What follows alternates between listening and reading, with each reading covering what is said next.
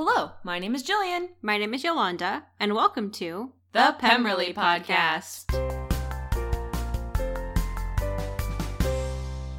We're very excited for this week's episode because we have another incredible guest, the one and only Margaret Dunlap. Margaret worked as a writer and producer on The Lizzie Bennet Diaries, and so we talked to her a bit about how she got started as a writer and her journey along The Lizzie Bennet Diaries.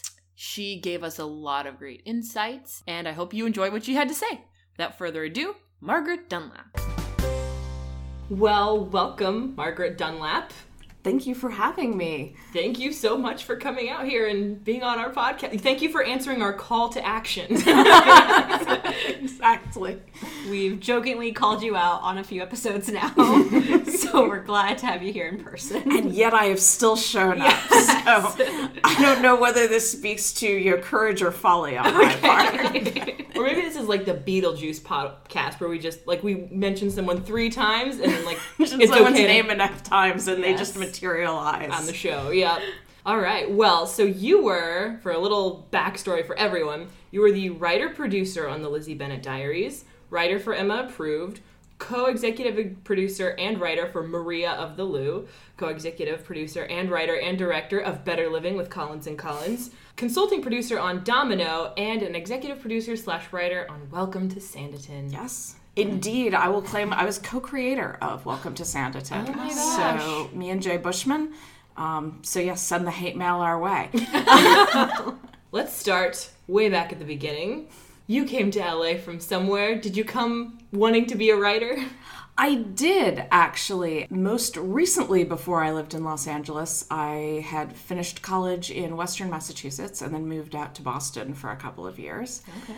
I really wanted to work in television, and I had no idea how to make that happen or how does one become a screenwriter, but I did realize that I needed to be in Los Angeles to do so. Mm-hmm. Um, but I didn't know anybody out here, and sort of, you know, having moved to Boston after college, I'm like, moving to a new city where you don't know anybody really stinks. Yeah. It's not fun. Uh, so I applied to the graduate program in screenwriting at the U S C School of Cinema Television, now the U S C School of Cinematic Arts, so dating myself there.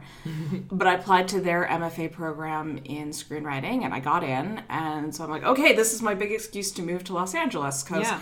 I'll move out, and I'll have a couple weeks before class starts, and then, you know, I will meet thirty-one other people that I have at least one thing in common with. Um, and that made the whole thing just sort of less scary. And mm-hmm. also, you know, it doesn't hurt that you get that shot in the arm of like, well, somebody seems to think that I have a shot at doing this. Sure. No, it's not purely my own delusions. So yeah. I think, you know, those little confidence boosters, especially er- early in your career, but I mean, throughout your career, probably those, they're really important. Just that little thing that's like, okay, I'm going for it. I'm moving to L A. And so that's what, that was the... Uh, That's the long story, I guess, of how I got to Los Angeles, or the medium story. Did you use any of your own personal experiences for Lizzie Bennet, twenty-four-year-old grad student, mountain student loans? A certain amount of, of that was there. I think, because we had some debate when we were starting out, like, how old should Lizzie be? You yeah. Because in the book, she's, I believe, eighteen. Mm-hmm. And we're like, okay, well, we didn't want her to be a high school student. Was she going to be a college student? I really sort of, I think... I was one of the ones sort of pushing for, let's make her a grad student, put her in her early to mid-twenties, just because it was closer to my experience at the time. And it's like, okay, this is something I feel that I can talk about someone in those life choices and just mm-hmm. wanting to be in that cusp of, you know, those years after you get out of college, you know, those are really rough years. I mean, it's hard, and yeah. it's like I have to figure out how to be a grown-up and pay the rent, and, you know, oftentimes you're living on your own for the first time. So Lizzie kind of wound up being that hybrid, like, yeah, she's in grad school, but she's also, she's still living at home, so mm-hmm. I think it's still, it kind of parallels in some ways the undergrad experience, or, you know, depending on... For our viewers, you know, if they're still high school students, a lot of the stuff Lizzie's going through with the family and her sisters barging in and all of that, that might still feel familiar, even though she's not technically an age peer. No, yeah, I love it. So how did you get involved in the Lizzie Bennet Diaries? It's an interesting story that I've probably told before, so forgiveness to That's okay, anybody no. who's listening to this and has heard me tell this anecdote at, uh, at a panel someplace. But um, I had been working as a writer's assistant on a television show, which had just been canceled. Uh, and so I found myself looking for a job. And I'd met Bernie sort of socially around Los Angeles at sort of, you know, geeky events. Mm-hmm.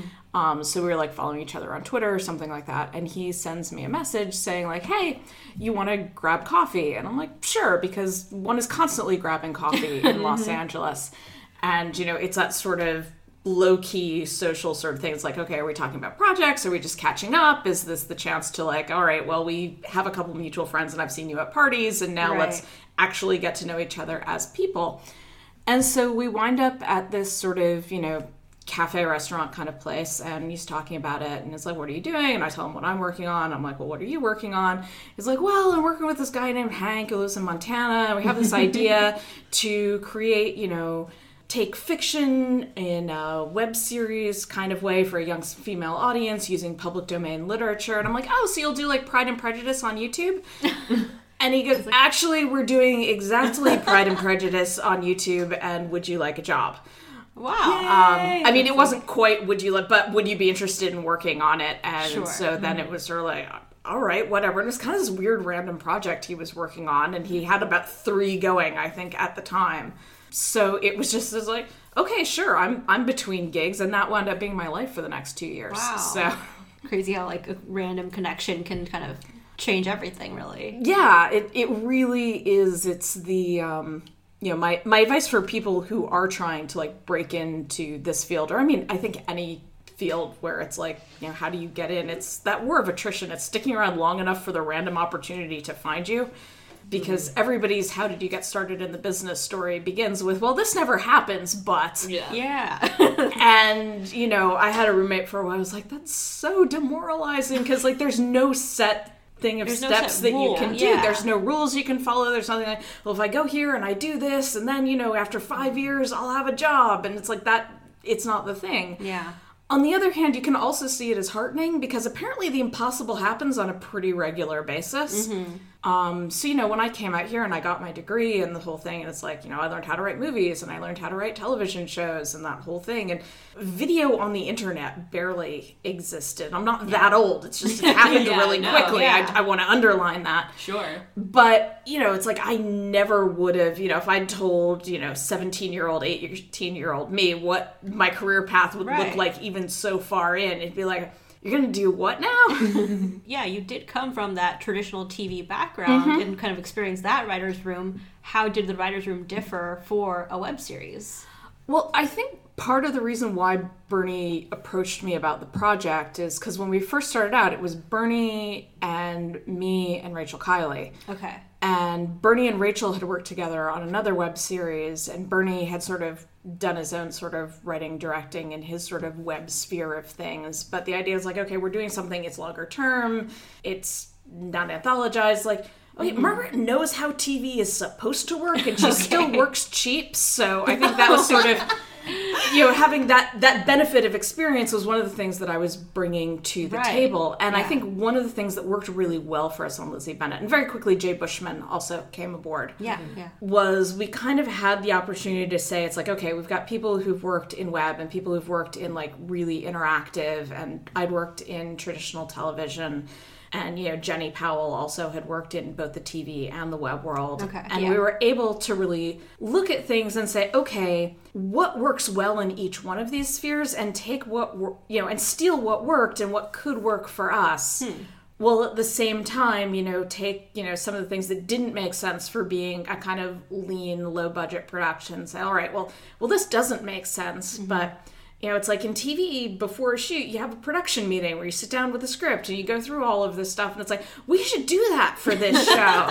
And it's like, what? It was like, well, we'll go through and we'll say, these are all the props. And you have the art department there, and you have, you know, the directors and every, and so like, sure. okay, so what time of day is it going to be? Or is it going to be daylight the whole time? Are there some episodes that are going to yeah. be at night? You know, will that affect the order that we shoot things in? Mm-hmm. What wardrobe, you know, do we need to ask the girls to bring? All of that sort of stuff. Um, so we really were. I think we were able to take the best of multiple worlds and hmm. use that for this, you know, coming into kind of untested waters of trying to create this new thing. Because it's not quite a vlog. It's not quite, you know, a web series, which, you know, especially at the time, and I think you still see this is like, well, it's like T V or a movie. We've just cut it up into short little chunks, which wasn't what we were doing. But, you know, it was finding that's like, okay, what's going to work for us? And that collaboration, I think, is really one of the magical things about Lizzie Bennet. Mm-hmm. Yeah. No, it seems like there's like a big amalgamation of T V people, web people. Like, it was kind of the whole mm-hmm. diverse backgrounds that sort of made it happen. So were you mostly involved in writing, or it sounds like you were kind of involved in like putting everything together? Yeah, the uh, it was interesting because I was brought on as like, okay, you know, I'll write a couple episodes, and mm-hmm. you know, frequently when working, and you were asking about writer's room, and I will try to get back sure, to that, yeah. I promise. But one of the things that um, when you're working on sort of a low budget project, you know, the sort of lean budget and a small team, is you can sort of, you know, quickly rise to the level of whatever you are interested in and competent to do. Mm-hmm. And so at first I came on, it's like, okay, this is just the little thing that I'm doing in between gigs. And so right. I wrote a couple episodes, and then, you know, we start doing rehearsals, and it's like, well, I'm free. I'll come to rehearsal. I like working with actors. Yeah. Mm-hmm. And so we go to rehearsal, and then I wind up doing the post-rehearsal polish as we work through. It's like, okay, we need to adjust this. We need to go there. And it's like, well, we're shooting. And then, so I became, most of the time I was the writer on set. Not always okay. the only writer on set, but I think only there's one shoot we did for Lizzie Bennet that I couldn't make it because I was out of town. But other than that, it's like, you know, I'm there and, you know, going to auditions and, wow, you yeah. know, when Post was no longer taking a hard drive and mailing it to Montana, you know, coming in and, right. you know, seeing an early cut and being like, okay, I think we actually had a better take, you know, can we do that one? Yeah. Also, we didn't have a script supervisor on Lizzie Bennet, so I wound up being the person, like, making sure we have a clean take of everything. Mm-hmm. Yeah. That we went on to do Welcome to Sanditon, and one of my things, like, okay, I'm a co-creator and showrunner, we are hiring somebody else to do that yes. job. Mm-hmm. But yeah, it really just was that one of the exciting things I think about working in new media is there are those opportunities, especially for women, hmm. to sort of be like, all right, this is stuff that needs to be doing. If you step up and do it, you can do it. Yeah. So yeah. those opportunities are there. Awesome. As to the the writer's room and sort of the difference between, you know, a T V room and the room on Lizzie, I mean, the major difference is that the writer's room for Lizzie Bennet, we would probably meet, like, you know, for an evening. Mm-hmm. Oh, um, wow. Because, you know, we it was nobody's full-time job. You know, right, you're working yeah. on a T V show, you know, you're getting paid enough that this is the primary thing that you are doing. And right. so you're there every day and you're working and you're breaking the episodes. And one, our episodes are a lot shorter. Yes. Yeah. But we eventually evolved a process. And I think over the course of the series, we had about six writers on the team. Um, you know, whoever was writing for that month's episodes, because every month, basically, we would shoot the next month's worth of content. So okay. we're shooting eight episodes plus a Q and A on a Saturday. Wow. Which was insane when Bernie first said, it's like, yeah, no, we're going to shoot all eight on the one day. I'm like, yeah, what's your backup plan for when you can't shoot fifty-six pages in a day? Yeah. There was no backup plan.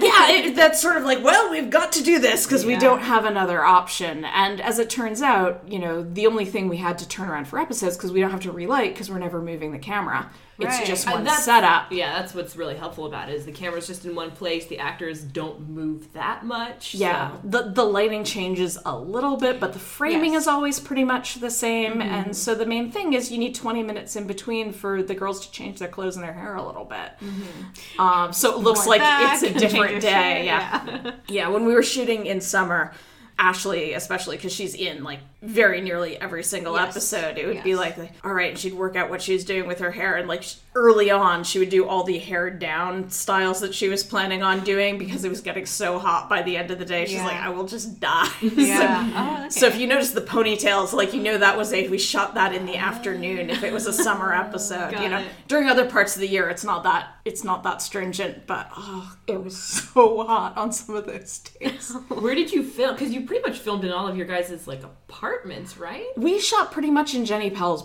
uh, bedroom. Wow. Um, that was Lizzie's bedroom? Lizzie's bedroom was Jenny's bedroom.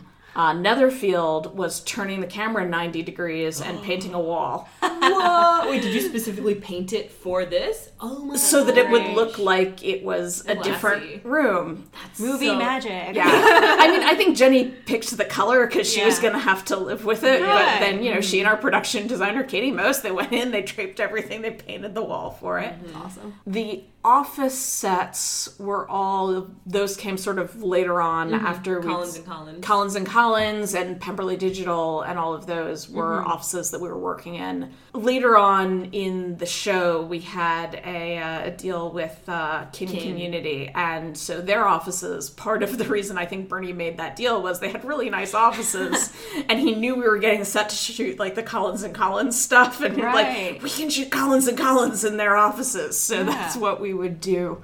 Wasn't Emma Approved also filmed at the Kin Community offices? Yeah.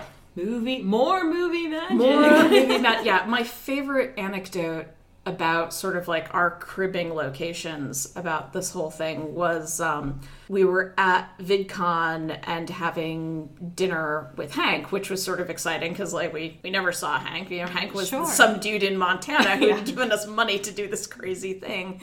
And somebody, like I might have been telling an anecdote about this, and then we moved the camera ninety degrees and we're in, and we're at Netherfield. And he goes, wait, that's still Jenny's bedroom. Like, we didn't tell you. He's like, I thought you had a new location. Oh, wow. You even Bless tricked him. Yeah. I'm like, well, I guess we pulled it off. So also, you know, kudos to our director of photography for handling the lighting over there. Yeah. Totally. Um, but yeah, it was one of those kind of weird things. I remember when we got to uh, the Pemberley Digital episodes and mm-hmm. there's the windows behind Lizzie and a couple of those angles. Yeah. And we had a couple comments of people coming in and being like, it's like, oh, they're so obviously shooting this on a green screen now. And I just remember, like, and I didn't respond because I'm very careful about fan spaces sure. and figure most of the time fans are talking, they don't actually want to hear from me. But I'm like, if I had enough money for green screen, there would be robot fights going on behind them for no reason whatsoever. Just be like, dude, I have a green screen. It's not going to be plain windows behind her. Right, no, yeah. it's windows because there are windows. Yeah, Pemberley Digital's got, what, like a tennis court and massages. Yeah, it's going to have robot napping fights. Napping pods yeah. and giant robots fighting outside. It's not going to have stupid windows. Yeah, just out the window, you figure. But it's like I would have right. had something more interesting in the background than you just, you know, Santa Monica. The Golden Gate Bridge behind you. You could have that. Yeah, we could have done any number of things. But I'm like... It's one of those things like, that is not a green screen. And also like, wow, these people think we're classy enough to have a green screen like, just for the hell of it. Yeah. But I think part of the reason that came from is we made the choice early on. And I think I asked Bernie when I was writing my first like proof of concept episode for something, like, mm. can we have a door behind Lizzie? So you have the possibility of people coming in and out. And it just, it creates some depth in the frame. Yeah. It allows people to enter. And just because it is so locked off, when there's a wall, it starts to feel kind of close and claustrophobic. Mm-hmm. And so having the door there really creates a lot of life and depth in it. And yeah. even if you're not thinking about that, when we did have locations where it was just a wall behind her, mm-hmm. it feels like it feels flat. Sure. Like there could well be a screen because the background suddenly isn't part of the scene. It's just a backdrop. Yeah. And I mean, the sisters could just barge in at any moment with Lizzie's room and kind of create this whole story. And right. Like, yeah. yeah. A lot of possibilities. Yeah. Something dire is happening. Something can go. And, you know, in places where we didn't, it's like, so you have to have Bing kind of lurching in from the side. Right. When he comes inside. Because we don't have a, because there's only one door in Jenny's bedroom. No, we're, I was just about to ask about that because you're, I think you're the only guest who's, like, listened to the podcast. I don't care if anyone else is listening at this point. Prove us wrong. Yeah. But, um... yeah, Hank. Yeah. And Brendan and Julia. Um, calling everyone calling out. Us. Calling everyone out. Just kidding. We love all of you. Um, no, but, uh, yeah, we because we talked about this on the podcast. We're like, why doesn't Lizzie ever shut the door? She's, like, bad-mouthing half of Netherfield with the door wide open, and now we know why it was allegedly open, because you can't see it. It's not the same. you, you don't. It could have been closed, and someone's just walking on through. You know, right. people in our world apparently have very little respect for closed doors. Exactly, yes. I did. I think I re- and I. I will beg forgiveness if I'm taking credit for somebody else's lines, because I wound up doing. Uh, I did a lot of passes on episodes that I hadn't necessarily written, mm-hmm. but I'm pretty sure this is my episode where she's. Because it's a Star Trek joke, so it was almost certainly me. Um, but Lizzie is filming in her dad's study right. because Jenny had moved, so we couldn't go back to her bedroom. But she's in her dad's study, and she's like, I draw... It's like, we really don't have locks on our doors in this house, and I draw the line at filming in the bathroom. Yeah, so, like, right. what is the one way she could keep someone from barging in on her? But, sure. like, she would literally have to be, like, sitting in the shower holding up the webcam, and wow. she's like... no, we're not doing that. It's not going that far. So did you have, and like while you guys were sort of like writing these characters, did you have anyone, like real life people or characters or anything in mind when writing them? Well, actually, and I was thinking about this uh, listening to another episode of the podcast, when for me, eventually Lizzie's mother's voice evolved to be, and it is a real life person whom I have never met, mm-hmm. but it's the grandmother of a friend of mine that the friend would tell stories about her grandmother. Okay. And so I was sort of like, oh, her grandmother is this very proper Southern woman who was very devoted to marriage and, you know, what women should do and this whole thing, and just, and an amazing character. I'd love to meet this person uh, someday, but just having this thing of like, is trying to write some, you know, monologue for costume theater or something. I'm just like, she sounds a lot like her grandmother. So yeah. I just started sort of channeling, you know, as had been portrayed to me by yeah. my friend. She kind of became my uh, my go-to for getting into the voice of uh, Missus Bennet. Fun. That's yeah. awesome. So did you sort of, at these writing meetings, and in the evenings, would you like talk about what you wanted to happen, and then everyone would get assigned their own episodes and go off and write? Yeah, what what evolved eventually is it sort of became like this sort of four-week schedule, right? Mm-hmm. So there would be mm-hmm. the week leading up to the weekend that we shot, and then you could sort of get your breath back the next week. And then we'd have the writers' meeting where all the writers would come in and be like, okay, this is the chunk of story that we're covering in the next month's worth of episodes. Okay. And this evolved, you know, when we eventually knew how many more months we had and what our pacing needed to look like.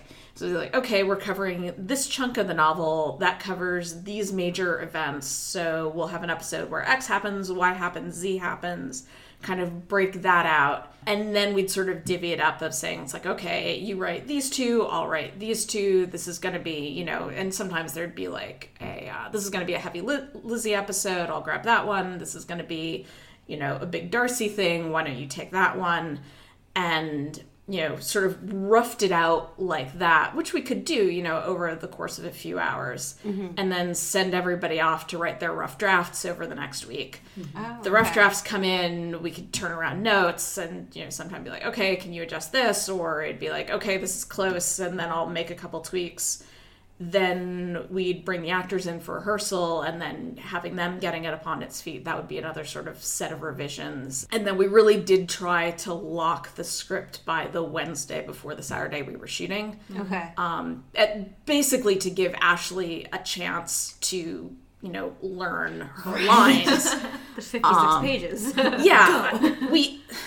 We figured out there is an upward limit. It's not sure. just like, you know, you're scribing as like, we can do sixty-four. You can't do sixty-four. Right. fifty-six is pushing it. But, and Ashley, she did have, you know, the jump cuts are sort of part of the style, mm-hmm. especially in the monologues. And she had like a place where she could have her cheat sheet, if, especially if it's just her talking to the camera. Yeah. But, you know, for a lot of, as the series went on and we'd have these longer dialogue passages, it might be a two to three page scene that we can only do in one shot yeah. because, you know, there wouldn't be cuts in it.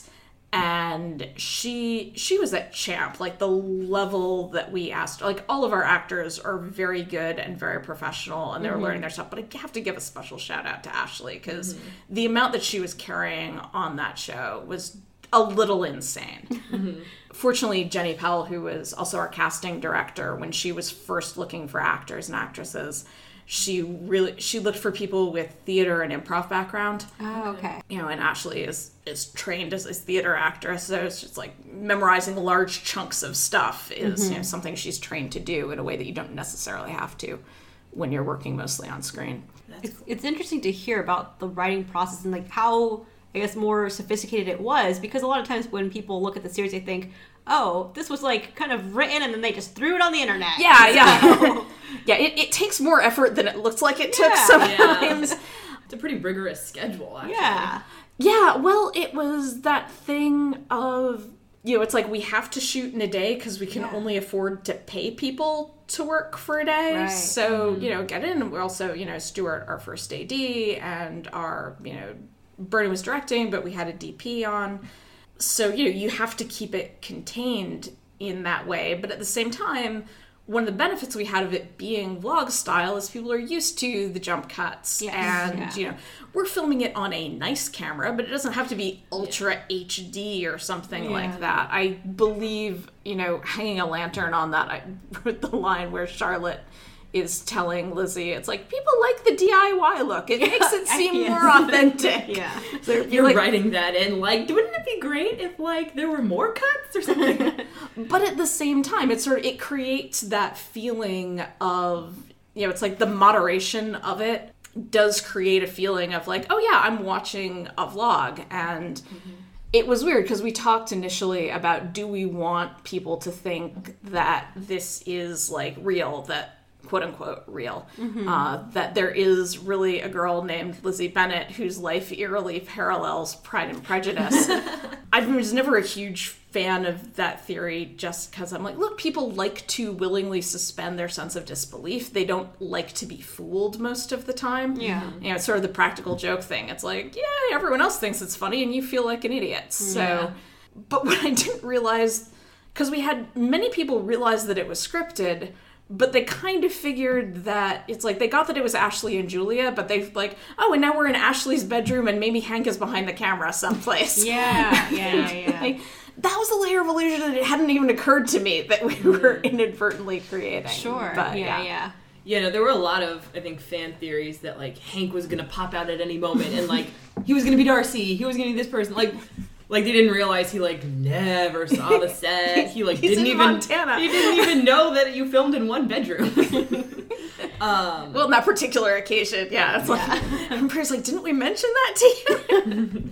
So, like, speaking of, like, the whole Pride and Prejudice thing, first of all, how much did you guys rely on the original source material, a k a. Pride and Prejudice? Uh, quite a bit, actually. I mean, it really mm-hmm. was sort of our Bible for the production. Mm. And uh, I believe one of the things, the questions that you had for me in the earlier episodes, it was about that carpool conundrum that's episode. That's a question. That's, we have some specific Lizzie Bennet questions, and that's in there. But that... in effect was, because that was also in a place where we were still kind of working out our pacing and like, mm-hmm. how are we doing this adaptation? And it was literally, it's like, okay, we're conveying these chapters and turning them into vlog episodes. Mm-hmm. And that is sort of the modern twist on the moment in the book where Lizzie and Caroline are walking in the gardens at Pemberley, yeah. and they come across the gentleman, and they're like, oh, we can all walk together. And Lizzie's like, no, the path isn't wide enough, and the three of you make such a lovely picture. And it was one of those, it's kind of, it's a quasi-iconic moment in the book, and we're just okay. like, yeah, there's no way we can do that in the web series. And then sure. I'm off doing it, and I remember calling Bernie up and be like, I figured out how to do that weird moment on the path in the web series. It's a carpool. Oh my gosh, I love it. I didn't realize until, like, we were nearly at the end, but, like, I had another carpool-related logistics plot point in another episode I wrote. I'm like, apparently I find carpools really funny. Either that or living in Los Angeles, just car logistics are always sure. at the front of my mind. Yeah. Mm-hmm. So it's like those little sort of, you know, your own kind of internal go-tos that you don't realize you have until you're you're on a project where mm-hmm. you're writing, you know, one hundred episodes of something. Yeah, yeah. So also, there are like a few moments early on where Lydia says something like, something, something, that chubby Zellweger movie, referring to Bridget Jones's Diary. Yeah. Or also... Sense and Sensibility. Sense and Sensibility, to... the book club where uh, yes. Charlotte and uh, Lizzie's moms met. Yes, mm-hmm. yeah. yeah. So there's like Jane Austen-esque things that are that are real in this world. Yeah. But Pride and Prejudice itself, does it exist? Never does referenced? Pride and Prejudice exist in Lizzie's world? That is, it is an interesting question. It's one of those things that, like, I, I hesitate to have the the alpha omega answer on okay. this because, like, I don't. think I'm really authorized to, you know, set in stone make that response. Sure. Mm-hmm. But one of the things that we had to deal with, because Lizzie would respond to commenters or people on Twitter, and we would have people periodically be like, do you know your life is, like, exactly like Pride and Prejudice? All the time. And we made the call that we just had to ignore those. Yeah. Right. Oh, yeah, yeah. Because it would just be like, you know, Bridget Jones, it's why Bridget Jones is a thing, but Pride and Prejudice doesn't exist mm. is a little weird somehow, mm. but... that was the line that we had to draw for it. It's like, yeah. she can't acknowledge when someone says, hey, your life is exactly like a book. Like, that that was the one kind of wall breaker that we're yeah. like, yeah, no, she can enjoy Sense and Sensibility. But I think that's the only one that we sort of n- yes. title checked by name. Yeah. Mm-hmm. Yeah, it's funny it looking at the comments and you see people, like, telling Lizzie, Lizzie, stay away from Wickham. I can't tell you why, but stay away from him. Yeah. And she can respond to that and right. be like, it's like, no, you guys, you've got him all wrong. He's a really nice guy. And uh, by the way, did you notice those abs? You know, we can sort of do those, but there are times where, like, there'll be people telling Lizzie, it's like, you should do this, because they know what happens right. in the story. And you have to, either you have to gloss it, or she has to respond in such a way that it's like, no, this, she, because she doesn't know how her story ends. Right. She's yeah. in the middle of it. Yeah. Um, it's like the Truman Show almost, but not really. Right, exactly. The Truman Show, clearly written at a time before, like, everyone would be tweeting at Truman. Yeah. Sure. Yeah. Like, don't do it! Like, live in this weird non-internet bubble. Yeah. yeah. So you've said that kind of everyone was assigned different episodes. Were there any, like, particular characters that assigned to you, or, like, Margaret can do that, and kind of assigned to you? I tried not to stake that too strongly personally, okay. um, because, you know, Bernie was our showrunner, but I was yeah. sort of, you know, you know, if you listen to the Children of Tendu podcast, if you're interested in writing for television, yes. I highly recommend you listen to the Children of Tendu it's podcast. Javier. Javi, uh, Javier Grigio, Mark Swatch, yes. and Jose Molina. But sort of they talk about, you've got the showrunner, and then you've got sort of your strong number two, or your second in command. And that yeah. was really kind of became my role on the show in a lot of ways. Mm-hmm. And so I was kind of cognizant of saying, so I, if I can go in and say, well, I want to write that really cool episode, it's like, nobody's going to be like, well, you can't. Sure. um, so I tried not to swing my way around too badly on that one. And so if there was one, it's like, ah, this is going to be like a weird bridging the gap between exciting things happening. I'm like, yeah. okay, let me take that one. And I can see if I can find something interesting to do with what might not be an obviously fascinating episode. Because mm-hmm. it was always an interesting challenge to be like, okay, how am I going to make this exciting?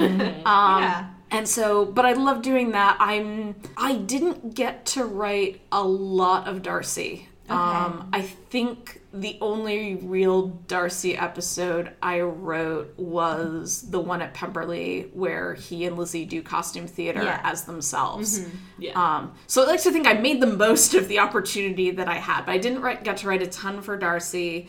The nice thing was I also enjoyed writing for everybody, so it wasn't yeah. like, you know, oh, this is the one that I really identify. Like, I love writing Lizzie, I love writing Lydia and mm-hmm. Jane and the Jane Bing relationship, because they're just yeah. so dorky cute and love. yes. yeah. Mister Collins, or, you know, or also Darcy when I did write for him. Like, these are the characters that you could get bust out the five dollar word vocabulary for. Mm-hmm. We had such a spectrum on it. I probably did lean towards the Mister Collins episodes, I think. Okay. Yeah. And Charlotte also. Uh, I, th- I think it is known that I was sort of a Charlotte partisan, okay. um, which I have been since I read the book. It's like, she gets a raw deal, man. yeah. It'll, like, make Charlotte come out on top. Yeah. Yeah. Well, also, I think that often she gets this, like, oh, you know, how could she marry that guy? And it's like, you look at her options at the time. She was very savvy and, and very mm-hmm. active. Yeah. Um, it's not something we invented for the show that she sort of talks Collins into offering her this job. Yeah. You know, you like read that. the book and she's like, Lizzie said she doesn't want him.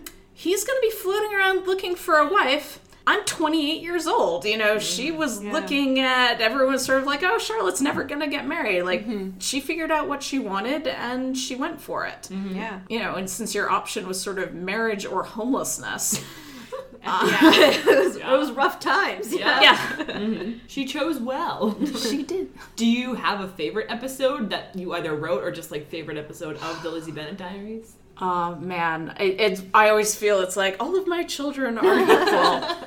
There are a couple that I think sort of still kind of stick out in my memory when I'm mm-hmm. thinking. There's the, the Lizzie Darcy where, you know, if they put on my tombstone that I introduced a generation of young women to the word verisimilitude, that will be fine. We'll go back to that in a second. getting to write the All Lizzie episode at the very end of the series, yeah. where she's just doing the run of costume theaters, is mm-hmm. everybody giving her their different advice. Mm-hmm. Writing the Lydia Takes Over the Vlog episode with uh, Mister Waffles. Oh, yep. And, you know, bring on the aircraft carrier. Like, it, writing for Lydia was always such a blast. Yeah, yeah. Like, what I'm thinking is what's coming out of my mouth. Yeah.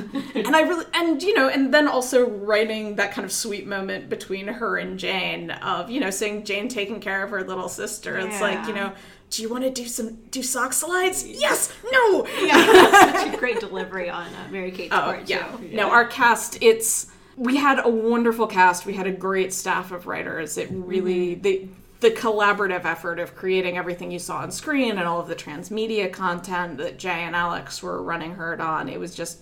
They had a great bunch of people together on that show.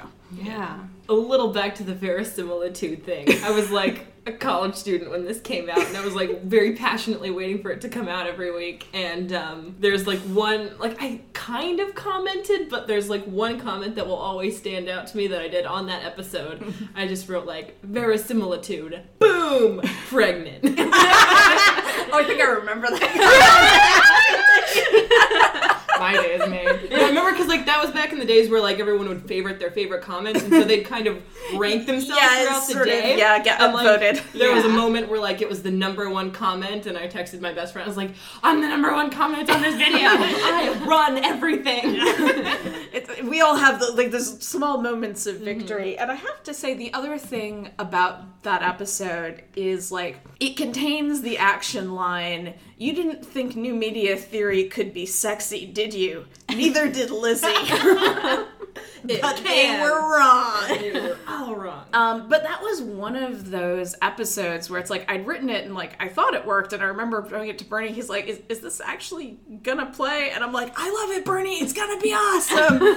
And then Ashley and Daniel going in yeah. and doing the scene, who found even more layers in there. And that's the great thing about the collaborative nature of the medium. It's mm-hmm. like, you know, you can write something and you, you always hear writers complaining about it. It's like, oh, and the actors ruined it. Mm-hmm. There is nothing more magical than when you write something that, you know, that you like and that, that you think is good and they make it even better. Mm. Like the subtext that the two of them put into this and the beats yeah. of when they put on, when he puts on the hat and when he takes it off and... all those sorts of things. And some of that's in the script and some of it's just, you know, them diving right in and creating that moment. And, you know, we mm-hmm. sort of, we finished it out. And I'm like, oh my God, you guys are so great. Oh, yeah. We're like, yeah, no, that, it played. You're right. Nice. Yep. No, all the fangirls at home were like, that was so hot. I have to look up what verisimilitude means. What does it mean? Yeah. uh, and you did also have the Bingley unveiling episode where we finally meet Bingley. What was writing that like, and what was the reaction to that like for you? It's weird, because, like, my main memory of the internet response was, okay, Bing is great, where's Darcy? Oh. It's like, nobody knows that Darcy's... I do remember doing the casting on that, because okay. I'd also... Ooh. Written the material for the audition sides was sort of what we were using was material from that episode. Mm-hmm. When we did the initial casting call, like when we had callbacks, we brought in um, we brought in Laura to read with them so we could get an idea of the chemistry of all yeah. that. But the first time through, like I'm reading with all of these guys because this is how low budget we are. Sure. We were doing Bings and Carolines in the same day, and so oh, it's wow. like I was Lizzie or I was Jane or I'm just sort of sitting yeah. there. And a couple of times the person leaves and Bernie is like, all right, when Margaret is the better actor in the scene, we are not bringing them back. Oh. um, which is, you know, not on anybody specific, but sure, it was just that like, sort of thing. So like, like, okay, the writer should not be the better actor in this. Right, and it's like, you yeah. know, much as I'm mm-hmm, yeah. not doing badly, but, but I shouldn't be the best actor in yeah. the scene. It was exciting because we're writing a male romantic lead for an Asian guy, mm-hmm. which is not something, especially it's it's Bingley. He is, yeah. you know, Darcy is sort of, you know, the the main male protagonist, but, you mm-hmm. know, Bingley is a fairy tale prince. Yeah. Yes. Who shows, I mean, it's incredible, and he's sweet, and he's generous, and he's giving, and this isn't a role that I think a lot of Asian actors, especially Asian male actors, get to play much. Wow. Yeah. And so it was nice, a, more than one actor sort of came in and, you know, seeing Bernie there, it'd be like, man, thank you for writing a romantic oh, male lead for wow. an Asian guy, and I think he was, you know, always kind of tickled to say, actually, the white chick wrote that bit. um, but, yeah, but it, w- it was very... very sweet, and and Sean is a complete sweetheart, and mm-hmm. you know, we not as weird as when we were casting Wickham and we had to ask them to take their shirts off right. in the audition. Yes, there's the uh, audition clips on, on YouTube for that. So I didn't know those had gone out. Is yes. there like any kind of sleaze factor for you where you're thinking, I'm just asking this poor young man who like came in to like read his to L A hopes and dreams of being an actor. His mother's gonna hear about this. Yeah, just taking off your shirt on camera. I mean, it's not that it's not there. It's it's also not strictly equivalent to, I think, asking women to take their tops off in yeah. an audition, which just because the cultural connotations are different. Yeah. But yeah, we had the discussion about it, and we're like, you know, Wickham, what's he got going for him? He's a hottie. Yeah. yeah. And we're like, we're saying he's an assistant swim coach. He's got to look like he can. And also, we're like, uh, we're not showing people Darcy. Like, at least we gotta give him abs. You gotta give him something. The fangirls are so thirsty. Yes. No, and, and he was such a good sport about it. Oh, good. um, so beyond Pemberley... Uh, Bookburners was just released. Yes, indeed. Yes, which is an urban fantasy episodic book. You're one of the four authors who collaborated on this, and it was initially released in an interesting way. So tell us a bit about bit about uh, Bookburners and the Serial Box collaboration. Uh, yeah, Bookburners is the first uh, fiction serial released by Serial Box Publishing. Serial mm-hmm. with an S. See yes. what they did there. mm-hmm. um, but yeah, it's the uh, the founding publisher is actually a friend of mine who I knew mm. socially through mutual friends. Um, that's apparently it's how you meet everybody. Yes, is socially through mutual friends.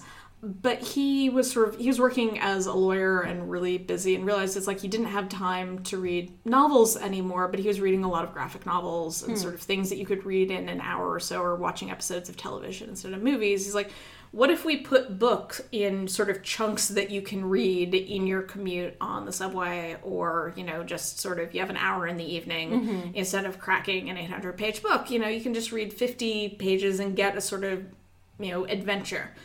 Um, and most serial fiction that's on the internet, basically you have somebody who writes a book and then they put up like a chapter every week or something yeah, like that. Yeah. And his idea was to bring T V-style writer's room to fiction. Okay. So you get, you know, in our case, four writers who all came together, and we had like a weekend together at Max Gladstone's kitchen. Um, and the other three are all primarily novelists. Hmm, okay. I was like, Margaret, you've, you know, written in a room with other writers before. How is this supposed to work? Okay. Um, Seems like you're always, like, thrown into these situations like, you know how things work. yeah. Do it. People keep thinking I know how things work, and I keep fooling them into believing it. So, okay. so it works out well so far. Um, but it was, um, so we all got together, and yeah. basically, all that, and so we break the characters, and like, okay, over the arc of the first season, this is going to be like the big adventure. And the idea was that every week... It was originally released as an ebook and in audio.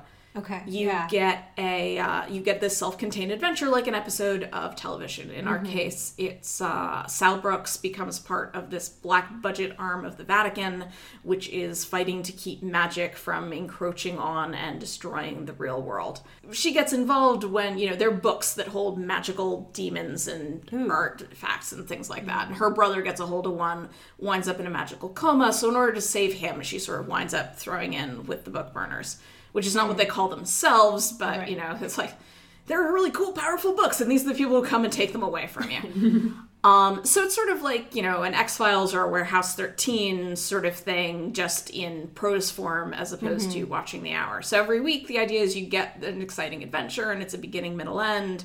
And over the course of, in the first season, the first sixteen episodes, there's also a larger arc of, like, Hmm. Sal dealing with what's going on with her brother. Can she save him? Will she have to let him go? That sort of thing going on. So it was originally in ebook and audio, and then on uh, January thirty-first it came out in uh, genuine paper form uh, from Saga Press. So yeah, no, it's really exciting. Yeah. But no, it's been a really exciting project to work on, and just another interesting way to take, you know, working in television and then working in sort of interactive and mm-hmm. serial in the new media sphere, and then it's like, all right, well, now flexing muscles in fiction. Yeah. I've done some writing for a video game recently, and it's just, you know, all those different sorts of uh, things. Yeah. That's awesome. Cool. Are yeah. you, like, interested in pursuing new media stuff from here on out?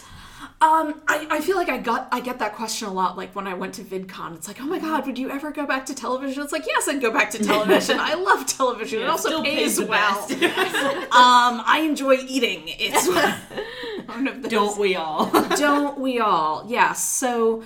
But I think it is one of the exciting things that you, there are all these other opportunities. And if the mm-hmm. right, you know, new media, and I think new and traditional media are getting closer and closer. Oh, yeah. Um, yeah. I was talking to my manager a while ago, because you see, like, you know, with Netflix and Hulu and, you know, even YouTube and Facebook are starting to commission original content now. Mm-hmm. And looking at that, and I was telling the manager, and it's like, you know, the closer and closer traditional and new media get to each other, the more my resume makes sense. Yeah. The convergence will happen, and then and they'll be like, this woman is perfect. She's done it all. Those fools, they laughed at me at the academy. Fools. Throwing your resume around at the academy. Who's laughing now? Yeah. Yeah, so now I sound super stable to any potential employers yeah. out there, so yay. Throw this link um, on their resume on your resume. Yeah. But I do think it is one of those sort of exciting convergences that we're seeing, even in the five years since Lizzie Bennet. They're getting mm-hmm. closer and closer to each other. Like, yeah. you know, at the time it's sort of like, you know, we're all scrappy indies, and those, you know, You know, those those big Hollywood types, they don't understand new media. And it's like, well, they don't, but they are getting it. Because, yeah. you know, you know, the people who grew up watching YouTube or were watching it in college or high school or whatever are now, you know, getting jobs at those companies. Yeah. And, you know, when you have a whole lot of money behind you, it doesn't matter that you're arriving late, because you can throw money at that particular problem. Sure. Um, you know, aircraft carriers, they don't turn quickly, but they do turn. That's funny. Well, thank you so much, Margaret, for joining us and for talking about Lizzie Bennet and humoring us with all yeah. your questions. No, thank you so much for yeah. having me. It's been a lot of fun. It's yeah. nice to sort of sit and talk about this stuff. Yeah. yeah. Especially with, like, the fifth year anniversary coming up. I it's know. That's crazy. So, yeah. Mm-hmm. yeah, we're excited. We've been happy to revisit it and be able to talk to some of the original people who were on the show. So yes. thank you. Thanks. Yay. Oh, thank you again. Well, that was a really incredible interview. Yeah, it was really great to learn about the, how the writing process of the Lizzie Bennet Diaries worked and how much Margaret was involved in all of that. Yeah, it was really just a small operation, and it made a really big impact on people like us. And you can keep up with Margaret on her Twitter at SpyScribe. That wraps it up for this episode. Check out our social media. You can find us on Twitter and Instagram at The Pemberley. We're on Facebook at facebook.com slash The Pemberley. And if you'd like to talk to us directly or have any questions, email us at thepemberleypodcast at gmail.com. And to support the podcast, donate to our Patreon page at patreon.com slash The Pemberley. Or leave us a review on iTunes. That helps other people to find this podcast. You can find links to all of these pages on our WordPress page, the pemberley podcast dot wordpress dot com, where we also include links to anything we mentioned on the show. Thanks again for listening. Bye! Bye.